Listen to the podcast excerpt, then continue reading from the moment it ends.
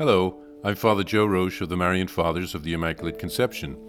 Thank you for joining us as we continue with our year long journey reading the diary of St. Maria Faustina Kowalska from beginning to end.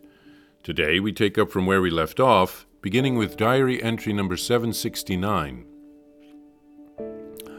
I have noticed that the Lord grants this grace to souls for two purposes. The first is when the soul is to do some great work which is, humanly speaking, absolutely beyond its power. In the second case, I have noticed that the Lord grants it in order that kindred souls might be guided and set at peace. Although the Lord can grant this grace as He pleases and to, to whomever He pleases. However, I have noticed this grace in three priests, one of whom is a secular priest probably Father Sopocko, and the other two religious priests, probably Father Elter and Father Andrasz, and also in two religious sisters, probably Mother Michael and Sister Mary Joseph, but not in the same degree. As for myself, I received this grace for the first time, and that for only a brief moment, in the eighteenth year of my life, within the octave of Corpus Christi, June 18th to 25th, 25, 1925. During Vespers, when I made to the Lord Jesus the vow of perpetual chastity, I was still living in the world, but I entered the convent soon afterwards. The grace lasted for a very brief moment, but its power was great. After this grace, there was a long interval it is true that I received many graces from the Lord during this interval, but they were of a different order. It was a time of trials and purification. The trials were so painful that my soul felt as though it, were be, it was being totally abandoned by God, and it was steeped in profound darkness. I became aware and understood that no one would be able to bring me out of these moments or even understand me. There were two occasions when the soul was plunged into despair once for half an hour, and the second time for three quarters of an hour. Just as I cannot describe the greatness of the graces, so too, with these ordeals sent by the Lord, whatever words I might use, they are only a pale shadow of the reality. However, just as the Lord plunged me into these torments, so too he brought me out of them. Only this lasted for a few years, after which I again received this extraordinary grace of union, which has continued to this day. Still, during the second period of union, there also have been short interruptions, but for some time now I have not experienced any interruption at all. On the contrary, I am more and more deeply steeped in God. The great light which illumines the mind gives me a knowledge of the greatness of God. But it is not as if I were getting to know the individual attributes as before. No, it is different now. In one moment, I come to know the entire essence of God. In that same moment, the soul drowns entirely in Him and experiences a happiness as great as that of the chosen ones in heaven Although the chosen ones in heaven see God face to face and are completely and absolutely happy, still their knowledge of God is not the same. God has given me to understand this. This deeper knowledge begins here on earth, depending on the grace given, but to a greater extent it also depends on our faithfulness to that grace. However, the soul receiving this unprecedented grace of union with God cannot say that it sees God face to face, because even here there is a very thin veil of faith, but so very thin that the soul can say that it sees God and talks with Him. It is divinized.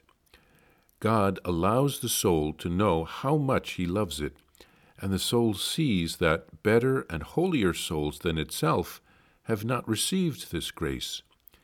Therefore, it is filled with holy amazement, which maintains it in deep humility, and it steeps itself in its own nothingness and holy astonishment. And the more it humbles itself, the more closely God unites himself with it and descends to it. The soul at this moment is, as it were, hidden. Its senses, its senses are inactive. In one moment it knows God and drowns in him. It knows the whole depth of the unfathomable one, and the deeper this knowledge, the more ardently the soul desires it, him. St. Faustina continues to write about her interior life here. She is like St. John of the Cross and St. Teresa of Avila. She writes in a simple way that we can all understand. For this reason, her diary is a great treasure for all those who wish to grow in the spiritual life. She observes how God acts in the souls of Father Sopocko, Father Andrasz, and Father Elter, and two sisters from her order all of them have received some degree of this grace of union with God. So God grants them special graces to fulfill a specific mission and to help them to guide other souls so that their heart so the hearts of those souls will be at peace. It seems that many of them have received this special grace precisely because they are in contact with Saint Faustina. Faustina writes of the hills and the valleys of her spiritual life. It's like a soldier in basic training. Sometimes we have to experience pain and difficulties in order to grow stronger. And then sometimes God gives us great joys and peace to reassure us. She writes that the way that we experience God here on earth is very different from the way we will experience Him in heaven. Here we can only catch a glimpse of God behind a veil, and even that is only for a chosen few souls.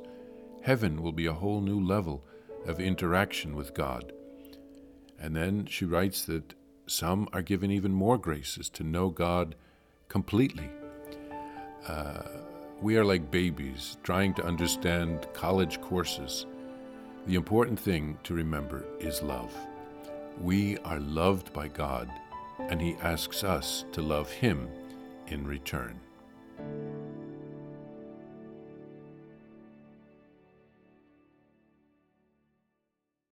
Please follow or subscribe to this podcast to receive the latest episodes and updates. If you have enjoyed this podcast, I invite you to leave a review. Reviews greatly improve our podcast ranking and will help other people throughout the world find St. Faustina's Diary in a Year. Remember, Jesus promised St. Faustina in diary number 1075 souls who spread the honor of divine mercy are protected by God like an infant by a gentle mother. Please help us spread the message of divine mercy. Thank you, and God bless you. Visit shopmercy.org to order your copy of Divine Mercy in My Soul, the diary of St. Maria Faustina Kowalska. It's available in print in English, Spanish, and Polish, and in English as an e-book, available now on shopmercy.org. Are you enjoying this podcast? I invite you to listen to more shows brought to you by the Marian Fathers of the Immaculate Conception. Join us daily for enriching spiritual content, which will help you on your journey with Jesus Christ. Simply visit DivineMercyPlus.org for a complete list of our shows. That's DivineMercyPlus.org.